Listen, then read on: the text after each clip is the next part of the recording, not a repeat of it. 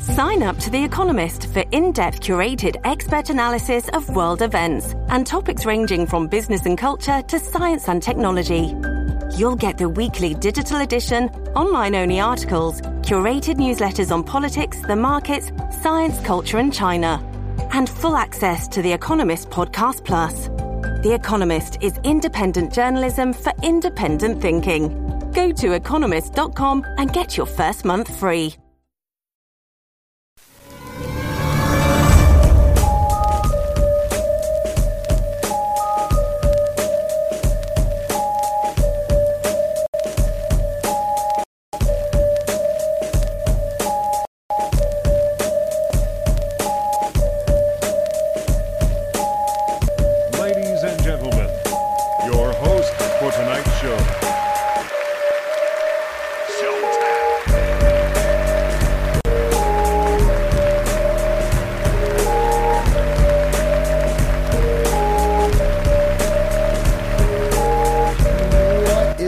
Everybody? My name is James Di Fiore, and this is Black Bolt. We have a double header today.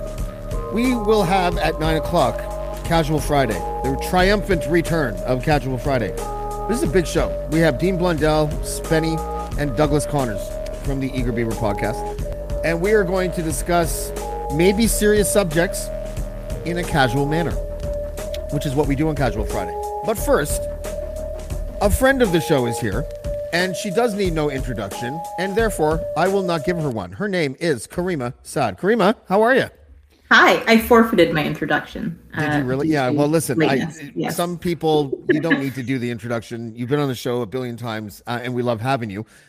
Um, I wanted to. There's so much going on, uh, and and I and I, I I look at your feed sometimes, and um, it's kind of both a glimpse to what's happening, that's current, that that we all kind of talk about, but also your gonzo journalism and the way that you document things and the ongoing uh, issues that you have to deal with because of how you do your work.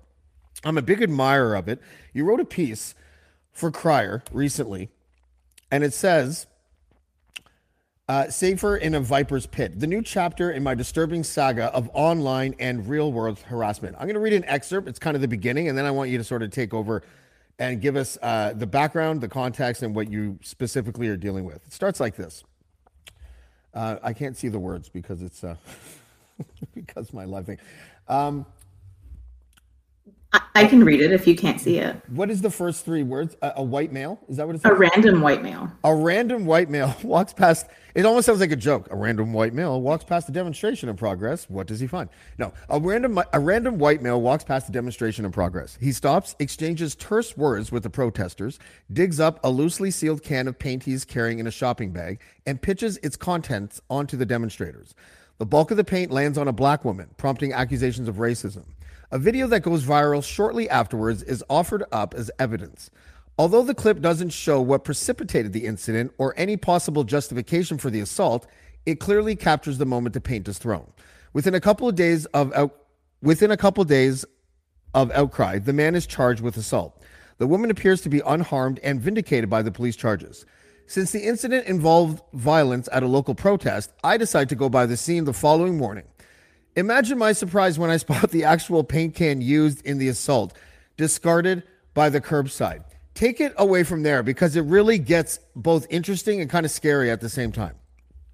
So, um, I, I, I like I said, I, I was interested in this because it was a local protest and it involved a couple of characters who have shown up at other events I've covered.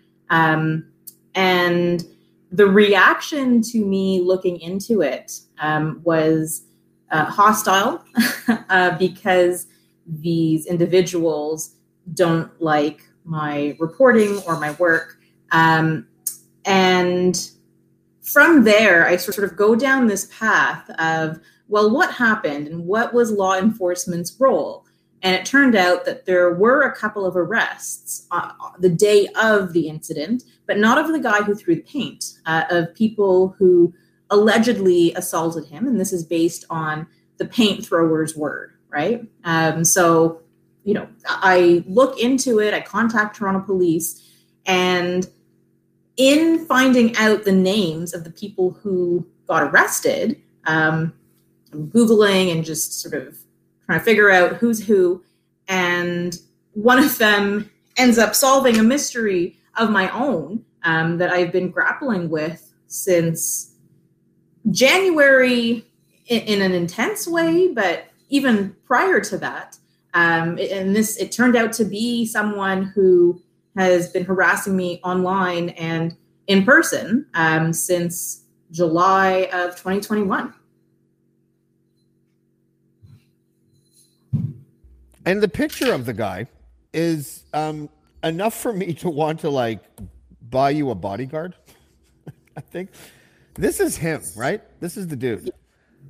The hairy tarantula owner, uh, apparently, and an aptly named store. And it's kind of funny that it's a comic book store because, you know, even in referring to this particular subset of protesters, uh, I've, I've used the term Antifo, which is a play on a portmanteau of Antifa and Like- faux. F A F A U X. F A U X. Not exactly. not not to be Not cons- like not to be confused with the soup, No, not like the delicious soup. Uh, nothing which delicious is more like about this. anti-fo, I think. Okay. Uh, I don't have a, a grasp on the Vietnamese pronunciation. But Not in any event, clearly. um, yeah, and I, I call them that because there's an element of cosplay to their form of activism. It's very performative. It's very black and white, good guy, bad guy. We are the guardians, the defenders. Um, and the fact that this person happens to be associated with a fairly iconic um, comic book store in Toronto uh, was just its beautiful irony. It's pretty Or rare, confirms my it's pretty rare that someone that clearly was uh, the star of a dark novel now owns a comic book store. Like that's that's that's amazing. Uh, Now listen, what have you been able to glean from your experiences and uh, with with dealing with because you've dealt with the full spectrum um, of of lunatics. Is there a difference in style between how the far right comes at you and how the far left and I- and I use far left almost um facetiously because I don't know actually maybe both sides that that attack you. I don't know what their belief systems are or if they have any or if they're if it is cosplay because you'd think that they'd be passionate about something. That lady whose name I always forget that yells and screams at you all the time outside of the like uh, drag queen story time or whatever clearly she believes I guess that she's a product of the left but she is clearly narcissistic and she just wants to be seen doing what she's doing. And and and I don't have a psychology degree or anything but that's my instinct when I look at her. And I and I think I have a pretty good instinct for this kind of stuff. So what is the difference between the two? It's a very, very good question. Um, so I think that there is a, a, a fair degree of overlap uh, in tactics, um, which may surprise people, um, but that's been my experience overall. Um, you know, there's there's a commitment to I wouldn't say values because the values that either extreme profess to uphold um, don't aren't really reflected in their actions. Um, there's, I would say, a high degree of groupthink um, and sort of cohesion as far as us versus them, insiders versus outsiders. If you are not with us, you are against us, and therefore a target. And so I, I've experienced that from both sides. Mhm. Um, if we are talking about kind of the ideological camp that they, you know, would self-identify with, I suppose, um, I think that the far right tends to be a bit more blunt force, if I can put it that way, um, and it's just a bit more crude and to me it, rolls off my shoulders a bit easier because it's like the, the criticism or the attacks are so stupid. Um, so you know, like it it bothers me, but it, it they have a I don't identify with you guys, so it doesn't really matter what you say, and it's you know absurd. Um, the absurdity that comes from like the left is also absurd, um, but a bit more insidious, I think, um, and very methodical in the way that there have been attacks on my reputation, on my professional standing. Um, you know, I've had events canceled, um, like speaking events or engagements that I was supposed to do. Um, we've had to shift gears because of attacks against the organizers or other presenters. Um, and th- there is a very, on both sides, there's a heavy reliance on smears. Um, and whether it's smear by association or just sort of fabricating labels to affix. Um, but the ones that are thrown at me from the left, even though they are themselves absurd, um, there there's something about our present day culture um, that makes it uh, almost an existential threat, um, especially for someone like me whose livelihood depends on having a solid reputation. Um, and I would say, as far as physical attacks go, um, I've been fortunate in that that's not really been sort of a at the forefront of what I've encountered. Hmm. Um, but both sides will use violence, um, and the the there's self righteousness as well um, on on either end of the extreme, and that's used to justify bad behavior and a very an inability, I think, to self reflect and consider the fact that you know the tactics that they would criticize someone else for using are exactly the same as what's in their toolkit. Yeah, I, I would agree with that assessment. I, I and there are different because uh, I I deal with not not uh, in the same way that you deal with because you're you're on the ground, but the stuff that I write or when I interview Max Bernier, for example, or something like that. Like I, the shrapnel that I get hit with is is interesting. I, I find that maybe you can correct me if I'm wrong, but um, I find the, the and we're talking about when we generalize here, we're talking about like the the lunatics on either side. We're not talking about just general lefties and conservatives or whatever. But so the lunatics on either side, I do find the right to be to be more comprised of, you know, people I, I would call them blowhards or something, and the left I would describe like uh, the the the, the lunatics on the left I would describe as narcissistic.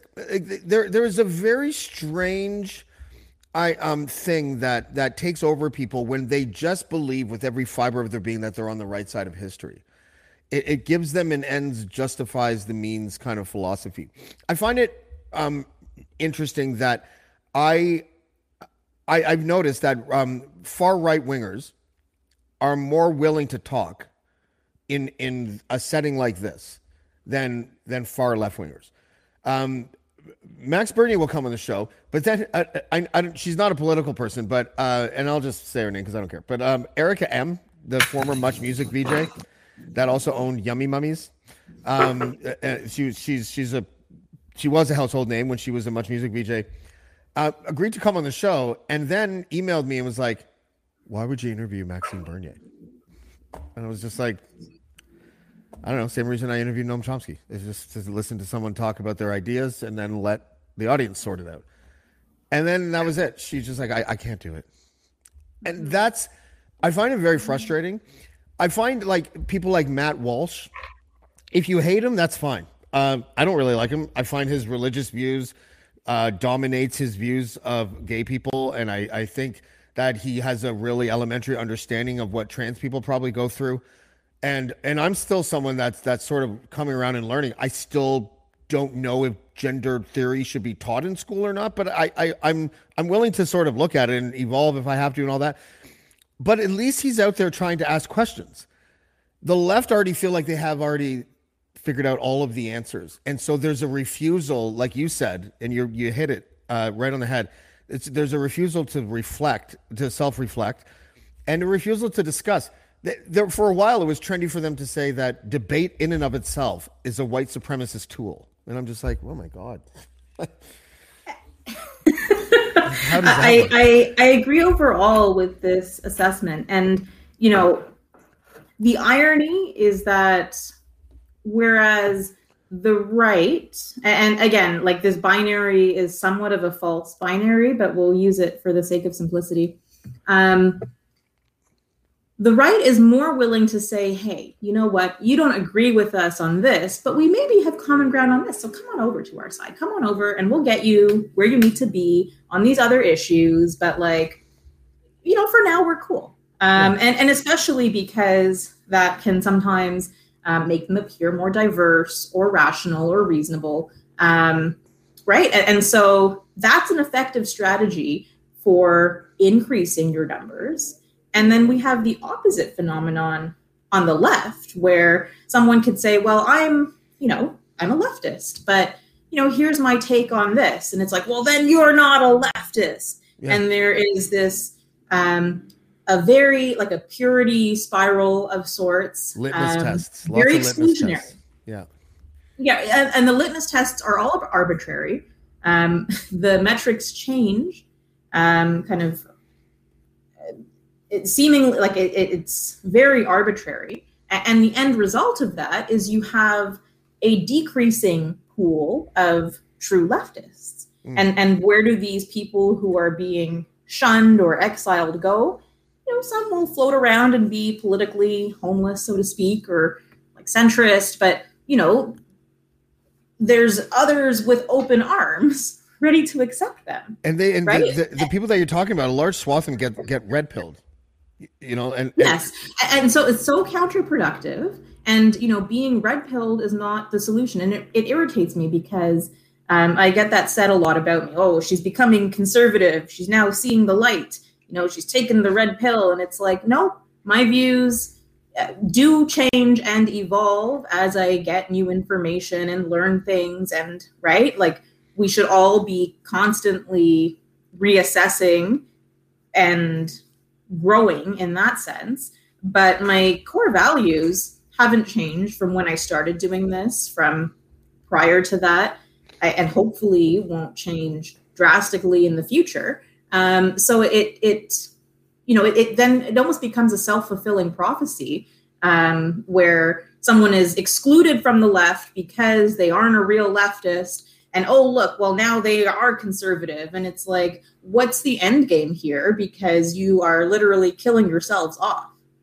Yeah, yeah there, there's a lot of demands that people make. Um, well, listen, I, I, I, I you come on the show. uh, We're not ending the show yet. I, I just, but the next time that you come on, I want an update on all this kind of stuff because it must be really crazy to be uh, harassed by Willie Nelson's bastard. I just don't know how you put up with it.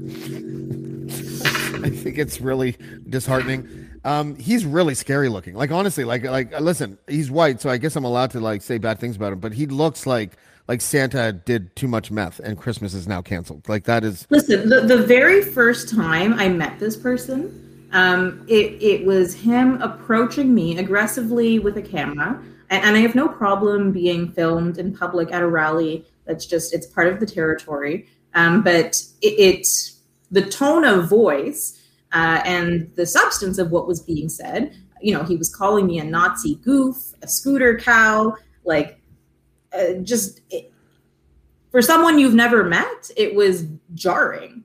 And that's that whole ends justify the means thing that I was talking about. Like lefties are supposed to be really, you know, the kind-hearted ones and the bleeding hearts and all that kind of stuff. And when you start doing that kind of shit, like, you know, you can tell that you're not dealing with someone who has, uh, you know, a, a, center core of values that actually are authentic. You know, like that.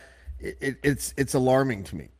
If something isn't coming from a place of empathy and compassion and trying to understand others, what's what are you doing? Yeah, what are you doing? exactly. How can you claim to be progressive if that's not your starting point?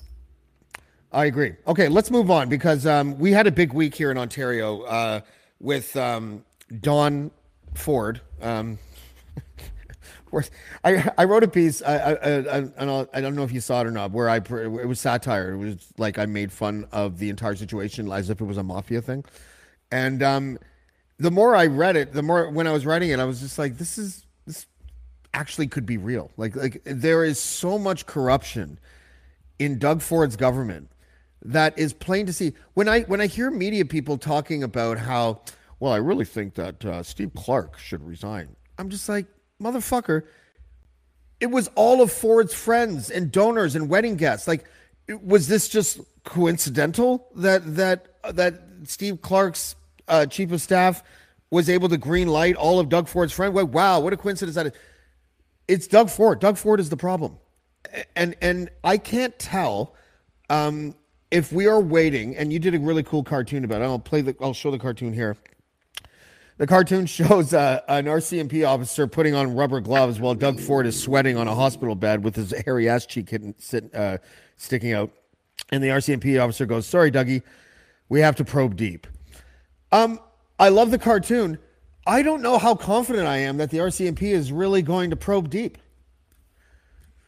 I want to know what you th- like. I mean, we're, we're speculating here, obviously, but you know, what are your thoughts on that? Because I'm glad it's not the OPP because I don't think. I mean, he gets plane rides to his to his cottage in Muskoka from those guys. I, I but is the RCMP something that do we have confidence in this outfit to be able to investigate thoroughly? And is it just going to be like, well, the process was flawed, motherfucker? The process rewarded your friends, and you tried to make uh, Douglas Connors, who will be on on Casual Friday, made a really good point when he said uh, that Ryan Amato is like the Michael Sona of this situation. Who Michael Sona was the fall guy in the robocall scandal. He was the only person that got in trouble. This like low level staffer. Um, what are your thoughts on on on, the impending uh, investigation? Historically, the RCMP has some problems, um, and we don't have. You know, we can start back at its inception, um, or we can think just recently to the inquiry in Nova Scotia right? So the entire history of the RCMP is plagued with. I, I want to choose my words carefully so as to not bring the entire administration of justice into disrepute, mm. but there are shortcomings in the way that the RCMP conducts itself. And, you know, I can be hopeful that something meaningful comes out of this. Um, but am I optimistic? Not necessarily. That being said, what other option do we have?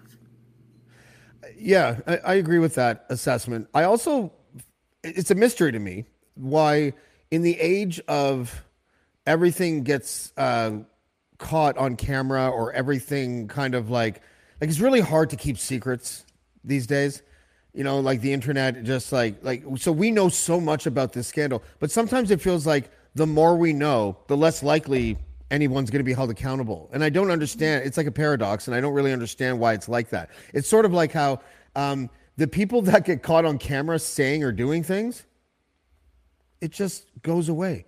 It's almost like we get filled with so much other information that it flushes the other information out and we just never do anything about it because there's always something coming at us.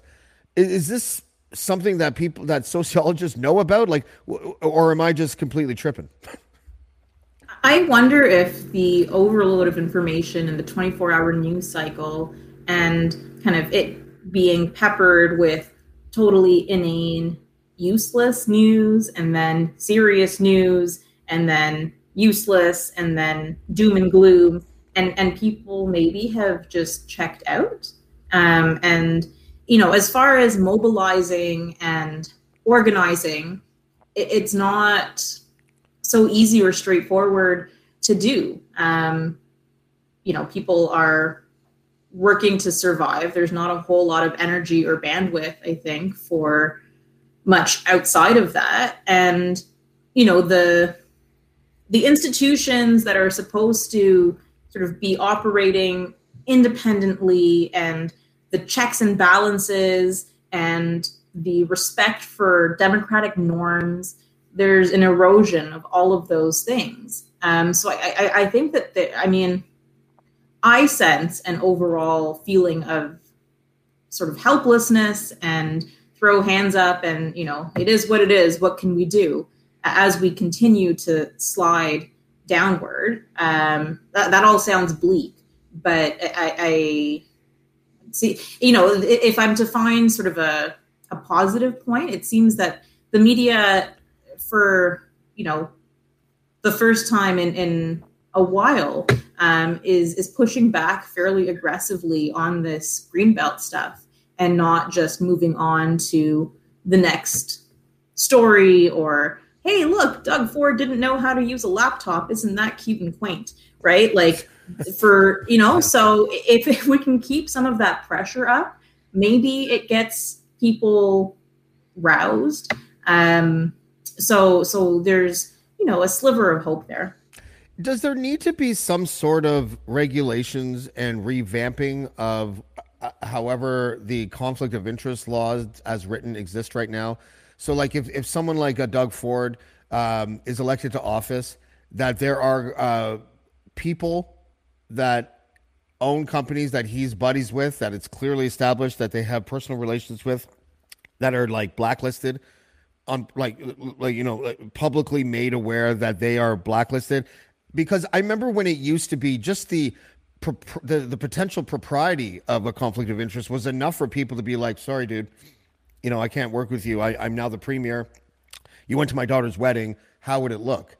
Does there need to be some sort of revamping of, of conflict of interest laws in this province and maybe in the country, in other provinces as well, in order to address that head on? I think what's missing is a lack of integrity on the part of our politicians. Um, and, you know, it's not that the black letter law isn't sufficient, I don't think. Um, although, uh, if, if, something can be beefed up, um, you know, I, I, I'm not so familiar with it that I can point out what precise changes I would make. Um, but the lack of integrity um, is what allows someone to just blow past the apprehension of bias, the possible actual existence of bias or conflict, um, to just line his own pockets, his friends' pockets, um, and, and you know, how do we change that culture, I think we have to. It's hard in a democracy because we are relying on voters to be informed and make good choices, but you know, our turnout is quite low, and um, people are easily swayed by false promises and the cult of personality. Um, so, so that I think is endemic to democratic systems but I, am not suggesting we abolish democracy. Uh, I, I, just think that we. I'm suggesting to, we abolish lobbying. you know. Yeah, like, lobbying. Lobbying is a big part of it, and then we think like where lobbyists end up themselves as politicians, right? In in a fairly short turnover, like there's it's it's it's messy, and and another thing that you know the the nepotism in politics, right? Um, where it becomes a, a, family a family job or it, uh, like Steve Clark's daughter, I believe, is the new um, or or the present um, press secretary for the premier. So it's just all of this cross pollination, and that's why you know it's so tightly knit because th- there's likely overlapping interests. I actually got a uh, a message because I think that Clark's daughter uh, being um, uh, the press secretary was false. So I got there's a, uh, a, a senator, a sitting senator, and I happen to know uh, his chief of staff. And uh, I, I tweeted something that said, "Let me get this straight. Steve Clark's daughter is Ivana Yelich." So that is isn't true. But um, what she said is Clark's daughter works in the premier's office, but not as a press secretary. She says, I don't recall her title, but that's not it. But I believe Ryan Amato, Clark's now former chief of staff, may have been his daughter's boyfriend. So that um, Ivana Ivana is now the uh, uh, no, she's the chief of staff, is she not? I, I don't know. I, I, actually do confuse their titles, and whenever I write a caption, I always have to Google it. Um, so I don't want to say anything that's inaccurate. But the point I, I think that we can both agree on is there's so a lot of yes, yes, That's yes, that's the word. Yeah, and it's it, it's really a shame because, I, I mean, I, I hear what you're saying that the that politicians need integrity. I wouldn't hold my breath that you're going to find a lot of politicians with a ton of integrity.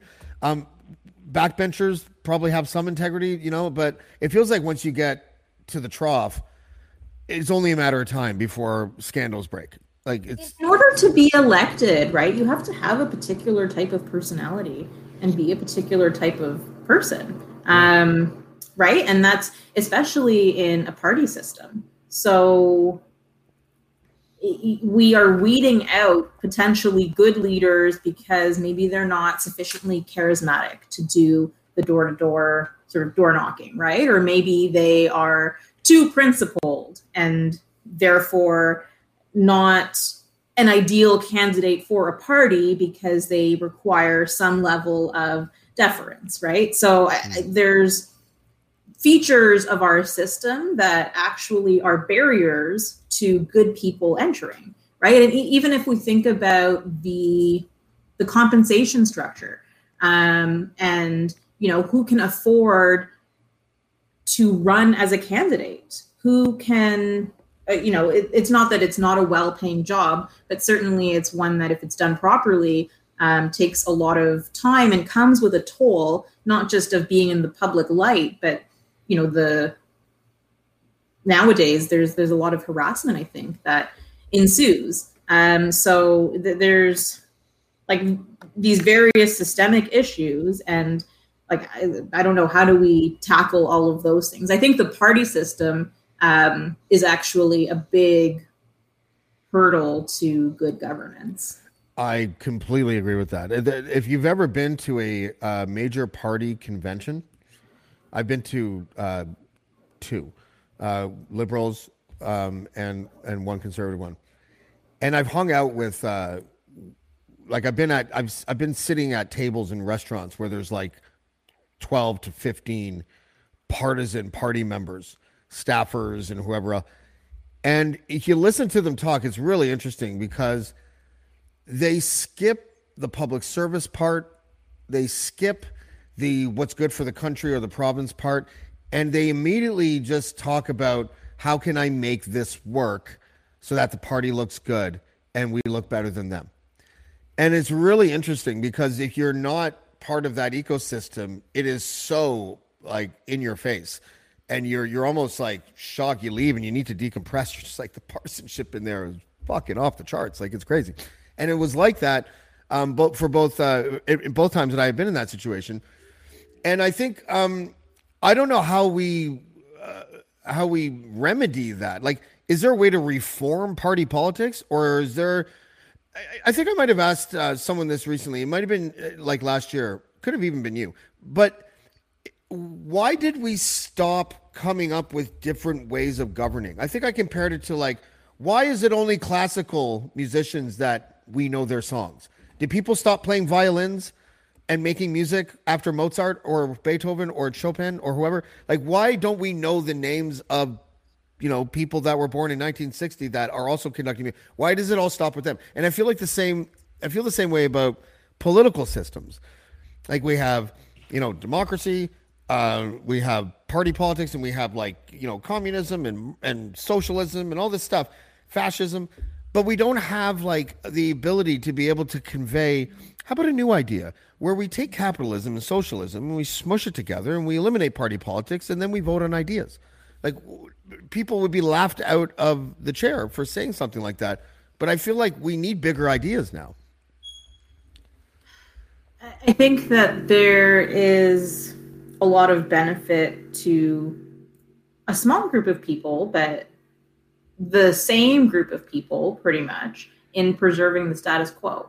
Um, so innovation is discouraged. And kind of another aspect of party politics is how much of it is behind the scenes, right? So we can be aware of our particular representatives, um, but in the institution that is the party, um, the real levers of power are being controlled by individuals who most of us would never recognize their names or their faces. Um, and you know the the distinction between parties even if you know we accept that there's ideological differences or you know policy approaches that may be different, but fundamentally they all they're similar and they're drawing from more or less the same pool of people, right? Yes, they are. So it, it's it's a self-preserving, like it's self-preserving. Caryma Sa'd, um, I always love having you on the show. Um, we'll have you back uh, anytime you want to come back. And uh, is there anything up? For, are you going to any wrestling matches anytime soon or anything? Hey, w- w- did did you uh, were you saddened about the news of I think was it Terry Funk that passed away? Terry Funk, yes, he you know like he he spanned I, I think like a whole various eras of professional wrestling, um, but also very saddened by Bray Wyatt, um, who uh, like it, I- it was unexpected um, at age thirty six, I think, and just Was it real- another painkiller thing? No, um, it- you know, not a whole lot is known. Um, so the family requested privacy. Um, from what I understand, there was an underlying heart condition, um, and you know, it it, it took a, a bad turn. Um, Because he got the vaccine. I'm kidding. I'm sorry. I shouldn't joke like that. But I know someone out there probably said it. Yeah. Oh no, um, no, but truly, like, because the Terry Funk, like, it's it's sad, but he had sort of the longevity of career, and so we can look back on it, and you know, but the, the Bray Wyatt's just tragic, and Bob Barker as well. So like, that's three sort of adjacent. is going to control the pet population now? I keep on joking about people's deaths. I'm sorry. I, I don't mean that. I. Yeah. This is sober James. Thanks, everybody. James. Now I'm canceled again. Ah, you can't get canceled. No one. It, it- you don't give a fuck, so you can't get canceled, right? Like that. That's the rule. That's the Ricky Gervais rule. If you don't care, then then you're not canceled, right? Twitter might cancel you, but I don't think Elon Musk is going to cancel anyone. It's a great time to be controversial. Needs as many people as possible to resuscitate what he killed.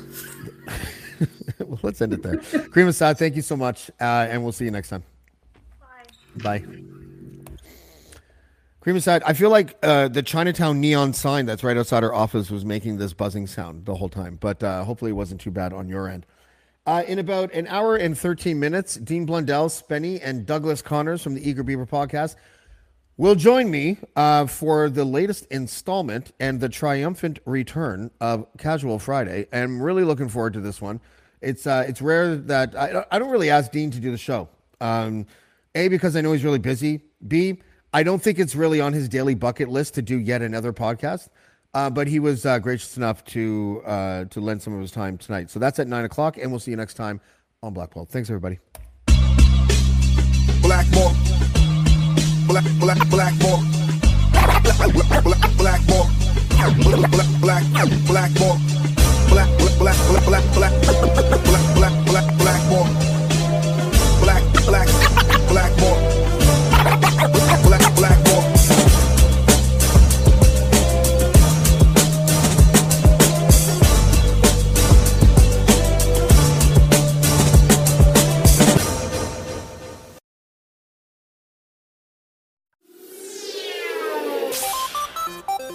Hi, I'm Steve Yerko. And I'm Tara Sands.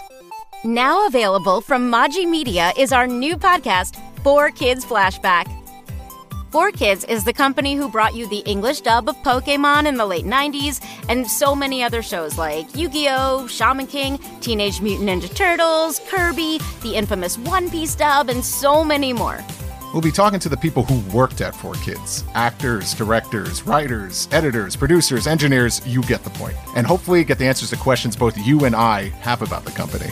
I actually worked there as a voice actor on some of the shows, And I was a kid watching the shows and remember way more than Tara does. and thank God for that. Steve is actually a professional storyboard artist, which gives some really unique insights into anime and animation. Subscribe today wherever you get your podcasts. That's the number four Kids Flashback. Kids. I'm your eager beaver. And I'm Mr. Grizzly. If you love politics or hate politics, then have we the perfect podcast for you, the True North Eager Beaver. Incisive political commentary. We keep you up to date and give you the political and media literacy you seek to help you cut through the bovine fecal matter. Facts first. Sound analysis. Sometimes I growl. Sometimes I sass. We impart civics and build community. And we share some laughs along the way. Being informed and engaged has never been more fabulous or sexy. Catch, Catch us on, on the Dean, Dean Blundell, Blundell Network. or on our YouTube channel or wherever you get your podcasts. Because, because democracy, democracy, is, something, something you do. do.